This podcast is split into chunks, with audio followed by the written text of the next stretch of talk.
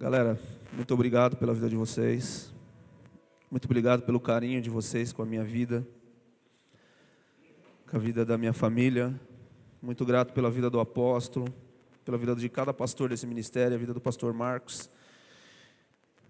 Muito obrigado por poder fazer parte desse corpo maravilhoso, dessa igreja que tem nos ensinado a cada dia amar e a cultuar o Senhor. Amém?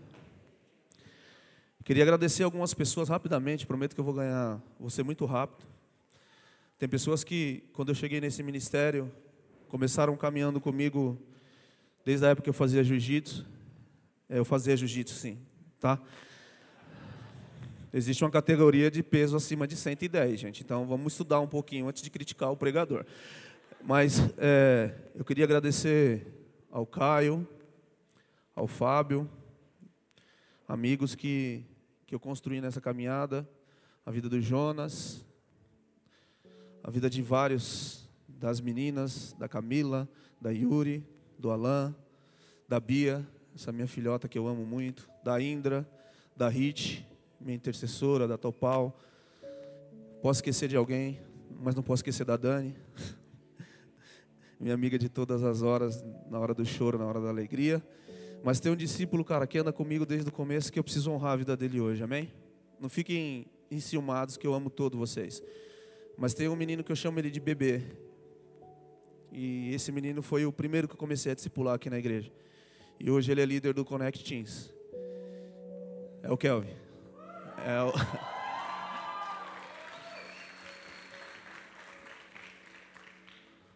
Amo você, cara. Você sabe disso. Galera do meu Connect aí. Galera do meu Connect, muito obrigado por vocês me aguentarem, por vocês ouvirem eu falando da minha sogra e não, ir lá, embora. Minha sogra não está aqui, infelizmente, então vocês não vão poder conhecer aquele ser humano maravilhoso. Agradecer a vida da minha esposa que tem me suportado durante 22 anos. A Elaine é minha esposa, sim. Já me perguntaram se sua esposa é minha esposa, ela é bonita, tá? Mas é minha esposa, tá? E a última pessoa, eu prometo, é um menino chamado Felipe, que é meu filho. E que nos momentos mais difíceis que eu passei esse ano, ele disse: Pai, você é um exemplo para mim. Então não desiste do chamado que Deus te deu. Eu te amo, filho. Eu sei que eu não vou chegar onde eu deveria chegar, mas você vai chegar muito mais longe do que eu cheguei. Eu amo você porque você é o caráter que eu esperava de um filho. É o menino que eu esperava que Deus me desse. Você é a realização de um sonho que eu tinha, de ter alguém que pudesse andar comigo. Hoje você não é só um filho, você é meu amigo. Então eu te amo e o Pai vai estar sempre do seu lado. Amém? Vamos lá. Lucas 24, versículo 13 ao 35. Hoje nós vamos falar sobre algo poderoso da palavra de Deus. Amém? Amém? Você está aí ainda? Está aí? Quantos querem ouvir uma palavra que Deus traga do céu e mude a sua vida e a minha vida? Quantos querem sair daqui transformados pela presença de Deus? Eu não sei se é a primeira, a segunda, a terceira vez que você vem à igreja, ou se é a primeira vez que você entra numa igreja, mas eu quero dizer para você que o Espírito Santo já está aqui e ele quer mover o seu coração, a sua vida. Eu não sei se você está aqui há mais de 20 anos, mas eu sei que a glória de Deus vai se manifestar sobre a sua vida também, porque o Senhor é um Deus de coisas novas, amém? Então nós vamos ler o texto rapidamente, porque hoje eu quero falar sobre caminho. Eu quero falar sobre dois discípulos que estavam num caminho, que passaram por dificuldades, por desilusões, por tristezas, e aí eles encontraram um caminho de volta. E aí eles encontram com alguém muito especial, e nessa noite eu quero falar sobre isso. Lá em Lucas Lá em Lucas 24, 13, diz assim: Eis que dois deles foram no mesmo dia para uma aldeia chamada Emaús. Diga Emaús. Que distante de Jerusalém, 60 estádios, 11 quilômetros. Iam falando um com o outro sobre todas estas coisas que havia acontecido. E que aconteceu que eles, estando no caminho, juntos, falavam entre si. O próprio Jesus se aproximou e ia com eles mas os seus olhos estavam retidos para que não o conhecessem. Digam, não o conhecessem. E ele lhes disse: Que tipo de comunicações são essas que vocês estão tendo um com o outro, enquanto caminhais estáis tristes? E um deles, cujo nome era Cleopas, respondendo, disse: És tu somente um estrangeiro em Jerusalém e não sabe das coisas que nela têm acontecido nesses dias? E ele lhes disse: Quais coisas? E eles disseram: A respeito de Jesus de Nazaré, que foi um profeta poderoso, em feitos, em palavras diante de Deus e todo o povo.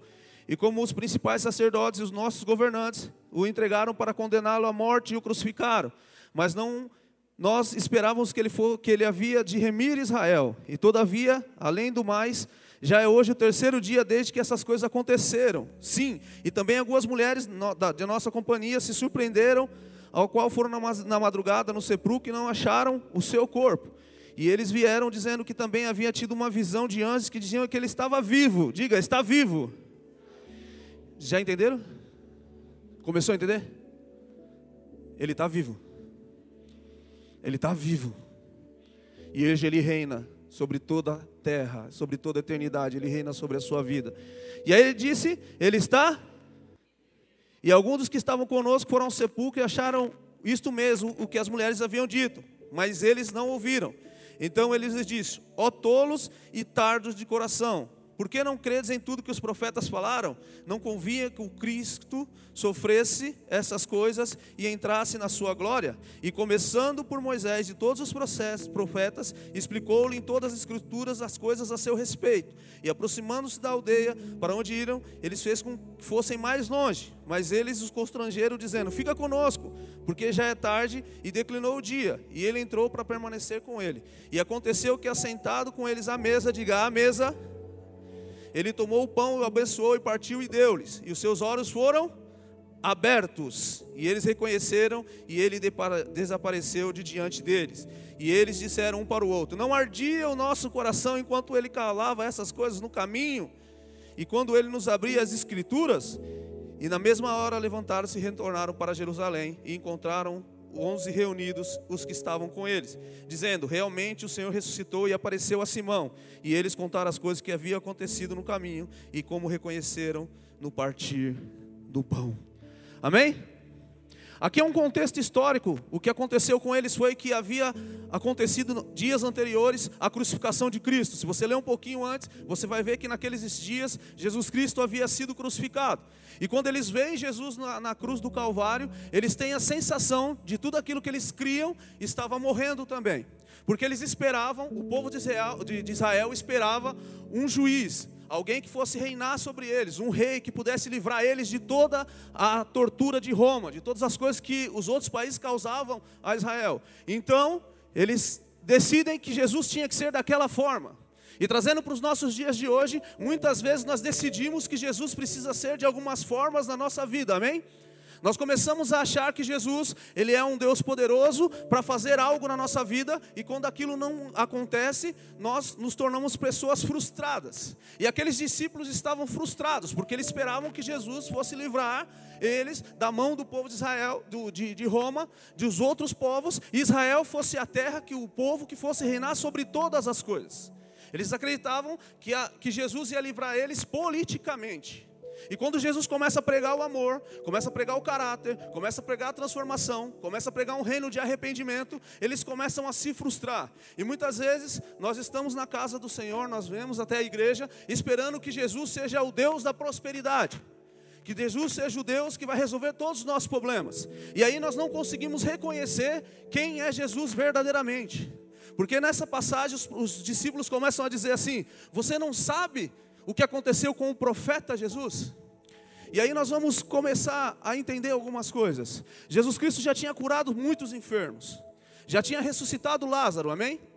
Porque ele já estava na cruz. Ele já tinha feito milagres de todas as formas, já tinha pregado o sermão do monte, já tinha ensinado os discípulos. Pedro já tinha dito aquela frase poderosa. Jesus pergunta: O que dizem os, os, que, os que falam de mim por aí?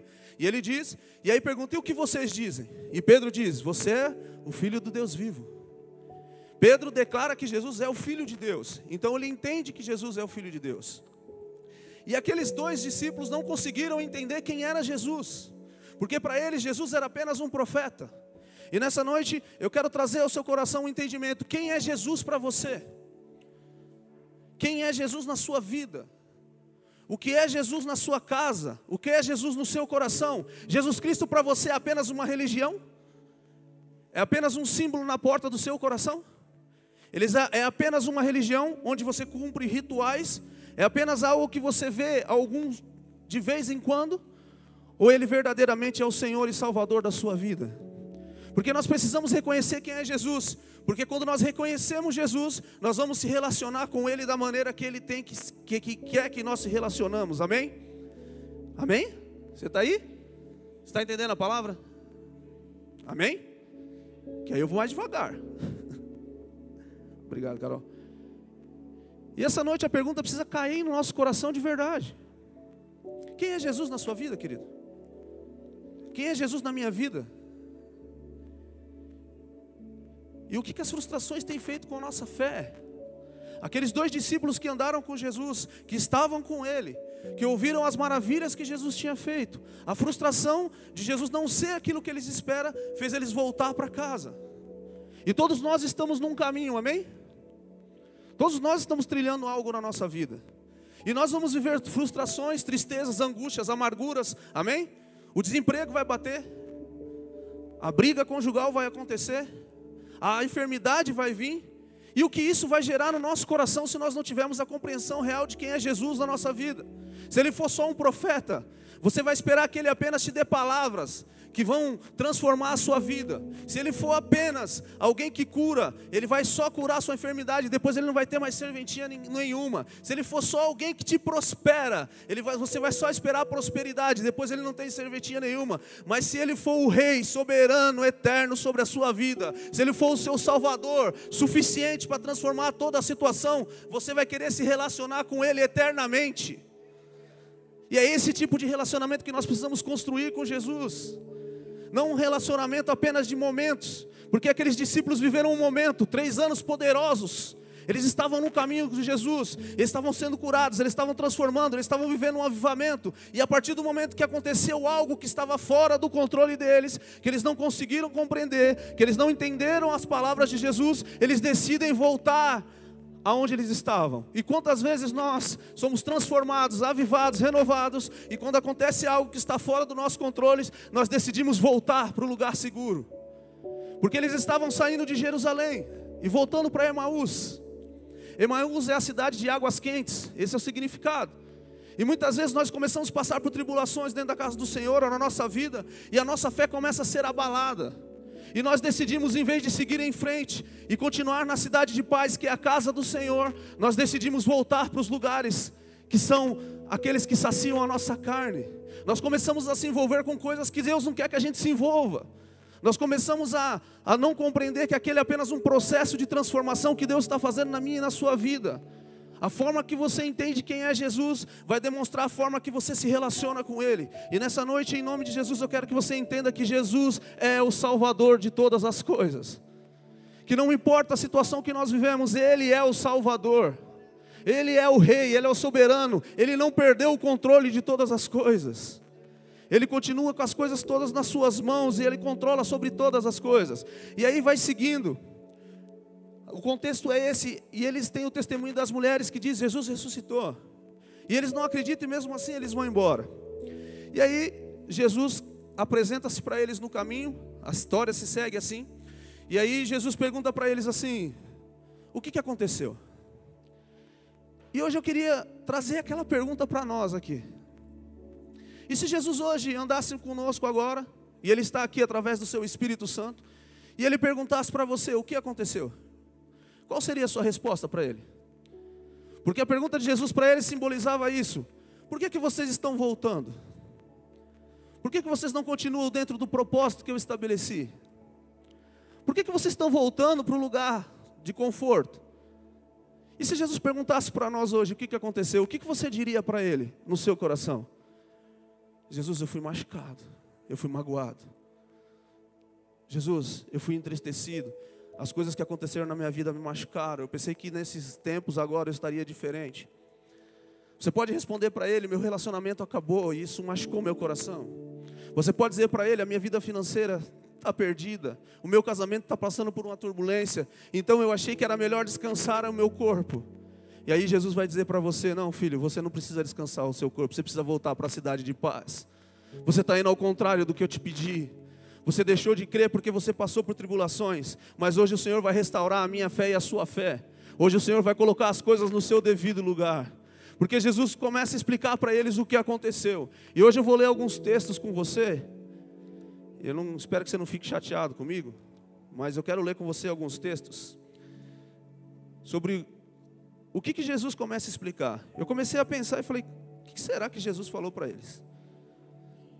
E eu, a Bíblia diz que Jesus começa a explicar de Moisés e dos profetas, ele começa a explicar a Torá e a Taná, ele começa a explicar o Pentateuco, os profetas, mas eu queria me ater num, num texto de Isaías 53. Eu ia ler vários textos, mas eu vou me ater a esse texto. Porque Jesus pergunta para eles assim: Vocês não entenderam o que aconteceu? Jesus estava falando sobre a crucificação, amém? Jesus estava falando, ó, ele foi crucificado. E vocês entenderam o que aconteceu? E aí eles meio que dizem, não. E aí ele começa a explicar. E eu creio que Jesus, naquele caminho, começou a ler esse texto, começou a falar para eles esse texto. Quem tem acreditado em nosso relato? E quem é o braço do Senhor revelado? Por ele crescer diante dele como um renovo, e como uma raiz que sai do chão seco, ele não tem aparência nem beleza, e quando nós os viermos e vê-lo, não haverá beleza para que nós possamos desejá-lo. Ele é desprezado e rejeitado entre os homens, um homem de dores, familiarizado com a tristeza, e nós nos escondemos dele a nossa face. Igualmente ele foi desprezado e nós tivemos por nada. Certamente ele tem carregado as nossas tristezas e levado as nossas duras as nossas dores. Contudo, nós consideramos atingido, ferido de Deus e afligido. Porém, ele foi ferido pelas nossas transgressões, ele foi esmagado por nossas iniquidades, e o castigo de paz que estava sobre ele, e pelos açoites que os feriram, nós fomos curados. Todos nós, como ovelhas, temos nos desviado, nós temos nos afastado, cada um para seu próprio caminho, e o Senhor tem posto sobre ele a iniquidade de todos nós. Ele foi oprimido e afligido, contudo, ele não abriu a sua boca. Ele é trazido como um cordeiro para o matadouro, e como ovelha muda perante os tosqueadores, e assim ele não abriu a sua boca. Jesus começa a dizer para ele: Sabe por que, que ele foi crucificado? Sabe por que, que ele teve que morrer na cruz do Calvário? Porque desde a fundação do mundo, desde quando Deus criou o mundo, Deus criou um plano para que se o homem pecasse, ele pudesse trazer o homem de volta. Sabe por quê? Porque Deus nos ama e quer que nós estejamos perto dele. Então, quando o homem peca, lá no jardim do Éden, quando Adão peca, quando Eva peca, Deus já tem um plano, e o nome desse plano é Jesus Cristo. Amém? Então, quando ele começa a descrever para aqueles discípulos que vocês não entenderam o que aconteceu, ele estava dizendo assim: Ele morreu por vocês, Ele se entregou por nós, Ele morreu na cruz do Calvário para que você tivesse acesso ao Pai, para que você pudesse ter um novo relacionamento com Ele, para que você não fosse mais humilhado e desprezado, mas porque houvesse alguém que pudesse interceder por você diante do Pai, para que você pudesse ter um novo caminho na sua vida. Vocês estão voltando para o caminho antigo, mas o Senhor tem um caminho de paz para vocês. E aí ele começa a dizer a salvação, querido. Ele veio para alcançar a salvação. E a salvação, ela não pode ser comprada por boas obras, diz a palavra do Senhor. Não adianta eu ser bonzinho, ser caridoso. O Senhor fala, a salvação não pode ser comprada por boas obras. Jesus Cristo começa a dizer para eles: vocês não podiam fazer nada sobre isso. A lei não poderia salvar vocês, mas quando Jesus Cristo vai para a cruz do Calvário, o Cordeiro de Deus, santo, preparado, escolhido, e morre na cruz do Calvário, o sangue de Jesus é aspergido sobre a nossa vida e nós temos direito à salvação.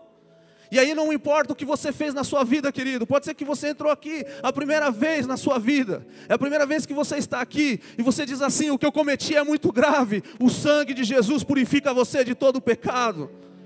Pode ser que você entrou aqui primeira vez e falou assim: Eu errei no meu casamento. O Senhor diz: Há perdão sobre a sua vida, porque o sangue foi derramado na cruz do Calvário. O Cordeiro de Deus veio para te purificar do pecado e te livrar de toda injustiça. Jesus Cristo veio para fazer algo que nós não poderíamos fazer. E nós precisamos entender o relacionamento que nós temos com Ele. Ou nós aceitamos Ele como nosso Salvador, ou não adianta ter Ele apenas como um profeta, porque Ele é o nosso Salvador. Atos 4,12 diz: Não há outro nome pelo qual nós devamos ser salvos, o único nome é o nome de Jesus. E aí você diz assim, mas então eu preciso viver de vários rituais, eu preciso fazer várias coisas. Não, Ele apenas quer que você entregue o coração a Ele. Quando você entrega o coração, Ele começa a moldar tudo que há dentro de você. A Bíblia diz que ele foi ferido pelas nossas transgressões, mas pelas suas pisaduras nós fomos sarados. Querido, você pode ter entrado aqui hoje com o coração abatido, com o coração aflito, mas eu quero dizer para você que Deus está disposto a curar a sua vida. Você pode estar aqui há 20 anos na igreja, mas o Senhor diz: Eu tenho um relacionamento novo com você. Porque Jesus começa a explicar para eles o que eles precisavam ouvir. Eles precisavam saber que só Jesus poderia salvar eles que nada mais poderia ser feito a não ser o sangue do Cordeiro na cruz do Calvário. E aí, depois que Jesus explica para eles, e o coração deles começa a arder, começa a entender que a palavra de Deus estava entrando no coração, e eu espero que nessa noite, através do Espírito Santo, seu coração esteja ardendo, ardendo para entender aquilo que Jesus fez na sua vida, aquilo que ele fez na minha vida. Há 18 anos atrás, esse mês fez 18 anos que eu me batizei, eu entrava no meu quarto triste, vazio, saía com várias pessoas, ia fazer festa, ia para vários lugares em São Paulo. Mas quando eu entrava no meu quarto, eu entrava vazio. Eu entrava entristecido. Pode ser que você esteja na mesma situação que eu. Uns 30 quilos a menos, mas na mesma situação. Triste, angustiado, chateado, magoado. Entrava no quarto, todo mundo falava, mano, o Carlinhos é bom demais. O Carlinhos joga bola muito. Esse cara é fera. E eu entrava no meu quarto e falava assim: a vida não tem razão. Eu não tenho motivo para viver a vida não tem valor nenhum. Mas lá fora, eu era o cara. Namorava com a menina mais bonita da escola. Era do time da escola. Mas dentro do meu quarto era vazio, sem graça. Eu não tinha valor nenhum. Eu não sabia quem eu era. Aí um dia, eu fui para um jogo de, do, do São Paulo, no Rio de Janeiro, com a torcida independente. E aí metralharam o ônibus da torcida. E eu voltei para casa e falei: Não, não vou morrer por causa disso não. E aí um dia me convidaram para ir na igreja, num culto. E eu fui. E aquele dia eu aceitei Jesus. E naquele dia que eu aceitei Jesus, eu dormi uma noite diferente. Porque todo aquele vazio que existia na minha alma, toda aquela tristeza, angústia pelo peso do pecado que eu havia cometido, pelas situações que eu tinha vivido, pela falta de paternidade, muitas vezes pela falta de amor, Deus foi preenchendo aos poucos no meu coração. E aí eu entendi que eu não podia mais viver para mim mesmo, porque quando eu vivia para mim mesmo, eu era vazio, triste, angustiado. A partir do momento que eu comecei a viver para Ele, eu me transformei numa pessoa cheia da presença de Deus, alegre, feliz, onde eu não precisava do pecado para ser feliz, mas só a presença de Deus na minha vida já me satisfazia. Pode ser que você entrou na mesma situação aqui. Você é cristão há muito tempo, ou já ouviu falar de muitas vezes, mas você está vazio. Está vazio. Pode ser que você já está na igreja há muitos anos, ou pode ser a primeira vez que você entrou aqui, mas pode ser que o seu odre está furado, e que Deus tem derramado a unção sobre você, e você sente como se ela esvaísse no próximo dia. Você vem num culto como hoje, Deus enche você, mas amanhã você está pensando que a vida não vale a pena. Essa noite é a noite de Jesus Cristo ser suficiente na sua vida. É a noite de Jesus Cristo colocar a paz que você precisa no entendimento. É a noite de Jesus chamar você para sentar na mesa, assim como ele fez com aqueles discípulos. Porque muitas vezes nós queremos ser discípulos de Jesus no caminho, mas nós não queremos sentar na mesa para poder se relacionar com Ele. Porque quando nós sentamos na mesa para se relacionar com Ele, Ele olha nos nossos nos olhos e diz: Eu te amo, mas você precisa mudar nisso. É na mesa que ele, nós aprendemos a ter maturidade. É na mesa com Jesus que nós aprendemos a ser maduros na fé, a confiar somente em Deus, a confiar que Ele é a nossa rocha eterna. É na mesa que Ele nos ensina que apesar das dores, Ele é suficiente para curar todas elas. É na mesa que Ele olha nos nossos olhos e mexe na nossa paternidade, querido. Pode ser que você não se sinta amado por pai, por mãe. Pode ser que você não se sinta amado pela sociedade. Mas você é um filho de Deus, amém? E você sabe o que significa filho no hebraico? Podia pôr água, né, cabrão? Alguns já sabem porque sentaram comigo na mesa essa semana e eu acabei soltando, mas da próxima vez eu vou guardar, viu, Gu? É, você sabe o que significa filho no hebraico? Quem sabe aqui? Você não, Gu. Yuri também não, vocês fizeram mesa. Não, também não, vocês atrás não vale. No hebraico, filho significa a alegria da casa. Quando disseram assim, Jesus disse: Eu sou o filho do homem. O que significa homem no hebraico? Aquele que veio de Deus. Se a gente juntar essas duas frases, dará a seguinte frase final: O filho é a alegria da o homem é aquele que veio de Jesus é a alegria daquele que veio de Deus. Jesus é a nossa alegria. Sabe por que muitas vezes a gente está infeliz? Porque Jesus não se tornou a nossa alegria. Ele só se tornou parte dela. E nessa noite Ele quer ser a sua alegria eterna, amém? Amém?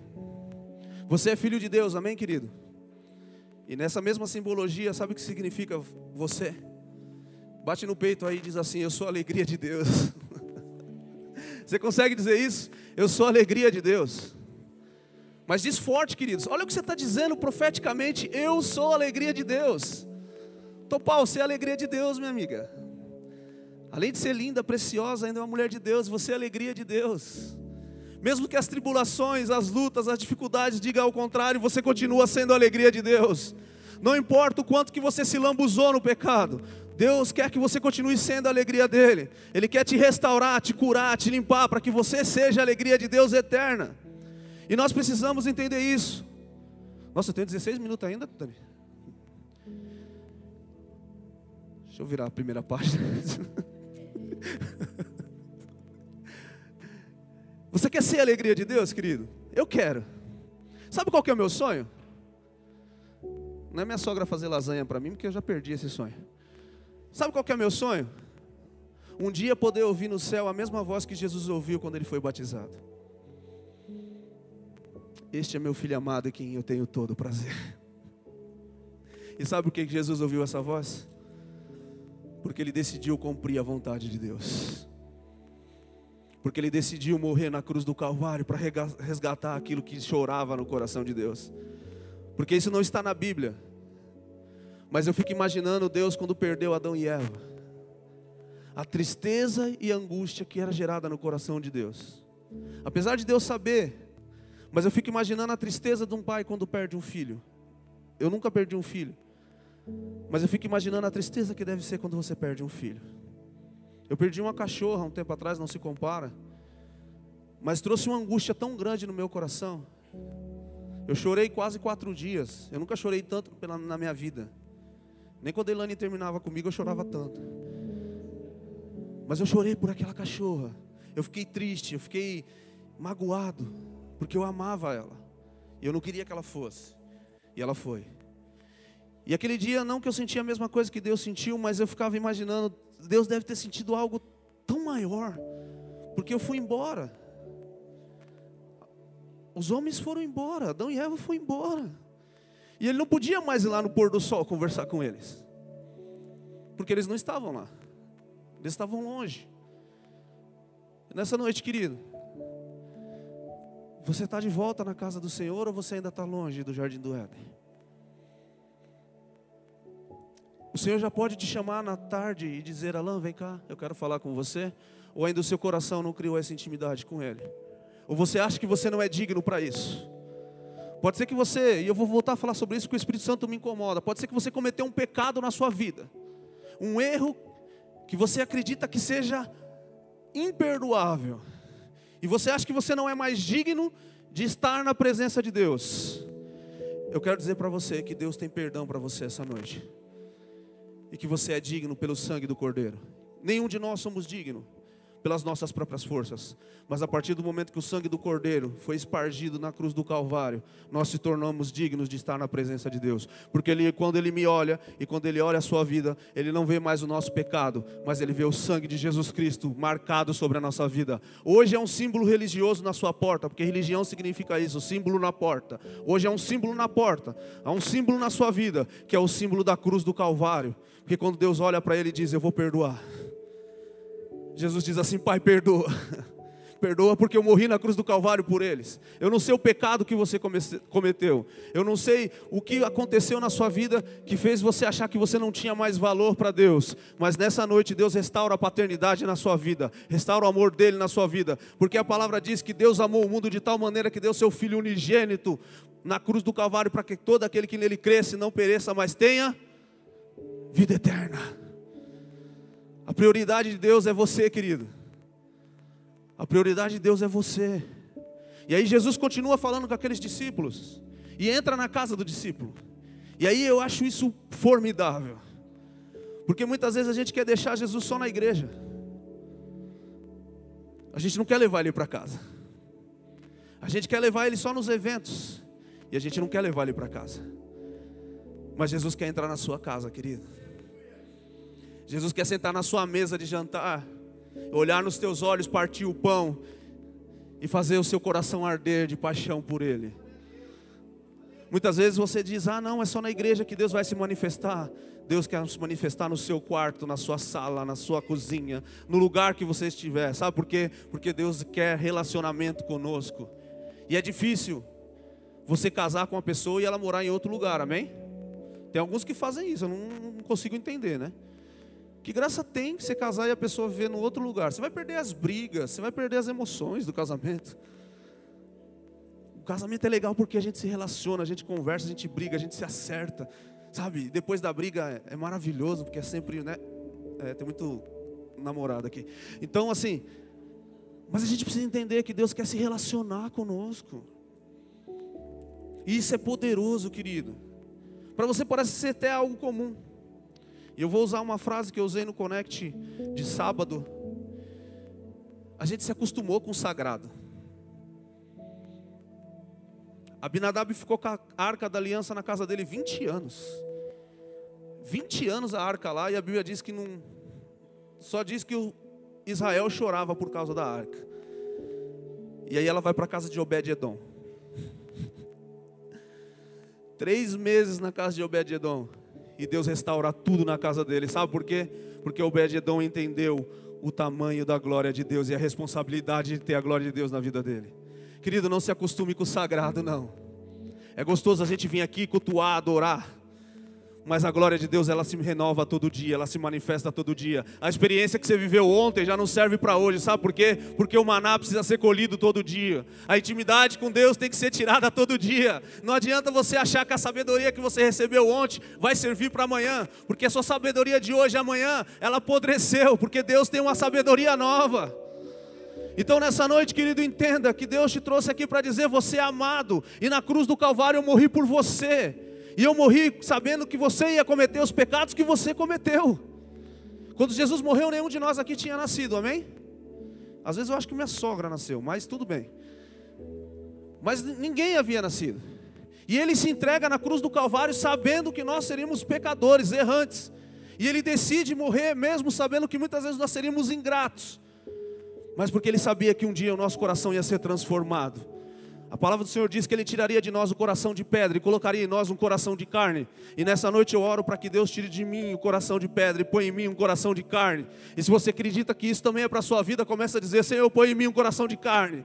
Tira de mim esse coração de pedra religioso que acha que as pessoas precisam ser julgadas pelos seus erros. Não, nós não somos juízes, nós somos filhos. E filhos cuidam das coisas do Pai. Quem julga é o Pai. Nós apenas cuidamos daquilo que Deus deseja que nós cuidamos. Deus não nos levantou como juízes sobre a terra.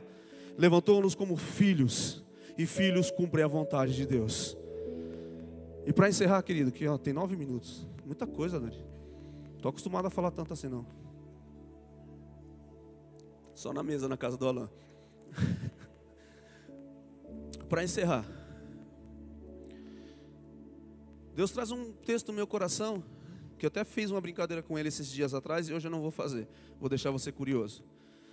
Mas todo mundo lembra que Jesus curou a sogra de Pedro, né? Amém? E aí Pedro nega Jesus. Amém? Essa história não tem uma ligação com a outra não, tá, gente? Só estou contextualizando só para você. Mas aí, depois que Jesus, ele nega Jesus, as pessoas vêm ele e diz: "Você parece com ele". E aí ele diz: "Não, eu não pareço". Cara, se o cara chega para mim hoje e fala assim, você parece com Jesus, eu falo, glória a Deus, aleluia. Mas naquele momento era diferente para Pedro. Para ele ali era um, um, medo de perder a vida. Né? E aí perguntam de novo: oh, Você fala igual ele. Imaginou você falar igual Jesus? E ele diz: Não, não. E aí dizem de novo: Não, não, não, você é igual ele. Se parece com ele, você fala igual ele. Diz: Não, não, não, não. E aí a gente olha essa situação e fala assim: Pedro negou Jesus. Pedro negou Jesus. Só que a mulher falou: ele é parecido, ele fala igual e não tem como não dizer que ele é dele. Hoje, se olhar para mim, ela não vai dizer as mesmas coisas.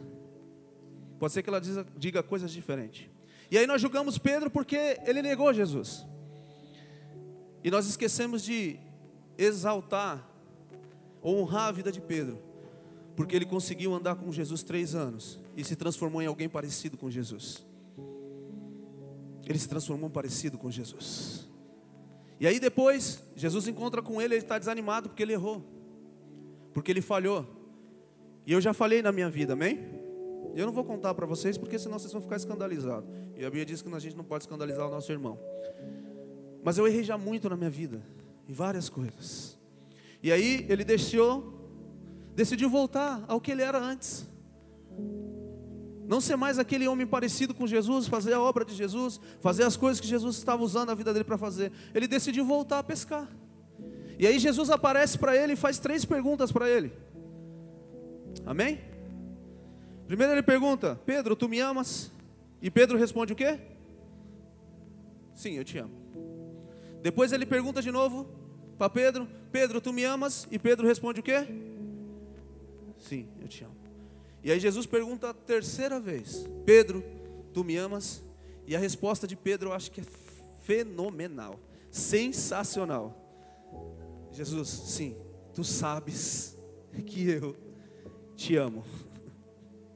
E aí você fala assim: por que, que é sensacional? Você consegue olhar para Jesus hoje e dizer para ele assim: Jesus, tu sabes que eu te amo? Ou se Jesus perguntasse, você diria assim: Eu gosto de você. Ou se ele perguntasse, você diria assim: é legal estar ao seu lado. Ou você teria coragem de dizer para ele assim: Jesus, eu te amo. E hoje eu quero dizer para você que eu sei que você tem coragem de dizer: Jesus, eu te amo. Parece controverso, mas não é. Parece controverso, mas não é. Pedro, Jesus teve que perguntar três vezes para ele se ele amava.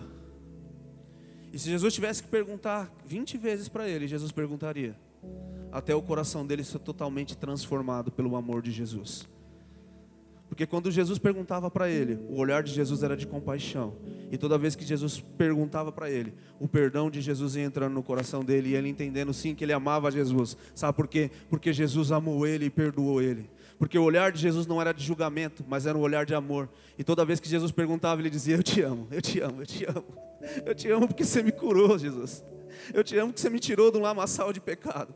Eu te amo porque quando eu era apenas um pescador, ninguém ligava para mim. Mas você olhou para mim e diz: Eu vou te fazer pescadores de homens. Pode ser que você esteja na mesma situação. As pessoas olham para você e dizem: Não, esse daí não vai dar nada. Pode dar alguma coisa de Itapevi? Não pode. Mas deu, minha esposa, maravilhosa. Você pode olhar para você e as pessoas dizer, não, daí não sai mais nada. Por quê? Porque ele está tão envolvido com algumas coisas que daí não sai mais nada. Mas quando você encontra com Jesus, ele olha nos teus olhos e diz para você, você me ama. E o amor dele vai transformando a sua vida, vai transformando o seu coração, vai preenchendo a sua alma. E aquele vazio que você sentia, você não vai sentir mais. Aquele medo que você sentia, você não vai sentir mais. E nessa noite, em nome de Jesus, todo aquilo, tudo aquilo que tem te atrasado, que tem feito você andar para trás na caminhada com Jesus, vai ser tirado em nome de Jesus Cristo. E hoje você vai sentar na mesa de Jesus. E Ele vai olhar nos teus olhos, Ele vai mexer na sua identidade, na sua paternidade, na sua religiosidade. Você vai enxergar Jesus de uma forma diferente a partir de hoje, em nome de Jesus. Porque Jesus não pode ser para você só um profeta, Ele não pode ser só um caminho, Ele tem que ser a razão da sua existência ele tem que ser o motivo da sua alegria, ele tem que ser a sua salvação. Porque se Jesus voltar hoje, querido, você tem que ter a convicção que você está salvo. Amém? Amém? Se Jesus voltasse hoje, antes de eu terminar de pregar, eu nem ia ter que explicar para o apóstolo porque eu falei essas coisas. Volta, Jesus. Mas, mas se Jesus voltasse hoje, qual seria a sua condição? Hoje. Qual a certeza que você tem hoje? Ah, mas ele não vai voltar, não. Disseram que ele não ia morrer, e ele morreu. E disseram que ele não ia ressuscitar, e ele ressuscitou. E se ele disse que ele vai voltar, ele vai voltar. E se ele voltar hoje, meu amado? É palavra forte, é, mas é o que Jesus mandou eu fazer. E se eu não fizer, eu não vou dormir a semana inteira. Eu sei como que são essas coisas. Se Jesus voltar hoje, você tem certeza da sua salvação? Amém? Você tem certeza da sua salvação? Se você não tem, querido, nós vamos fazer essa oração hoje. Ah, mas eu já aceitei Jesus. Amém. Mas se você não tem certeza da sua salvação, querido, você está correndo risco. E essa é a noite de você parar de correr risco. Amém? O pessoal do louvor já pode subir. Nossa, eu sempre quis dizer isso. Tão legal, cara. Nossa. Imagina você falar para Adilson, Adilson, vem tocar guitarra. Nessa noite, querido, eu quero orar com você. Vocês entenderam essa palavra? Vocês continuam me amando? Se você ficou com raiva, você vai ter que pedir perdão no final do culto para mim, não tem problema. O Alan me ligou uma madrugada desse, Carlão, me perdoa. Eu falei, não, meu, eu entendi. Nessa noite eu quero orar com você, querido.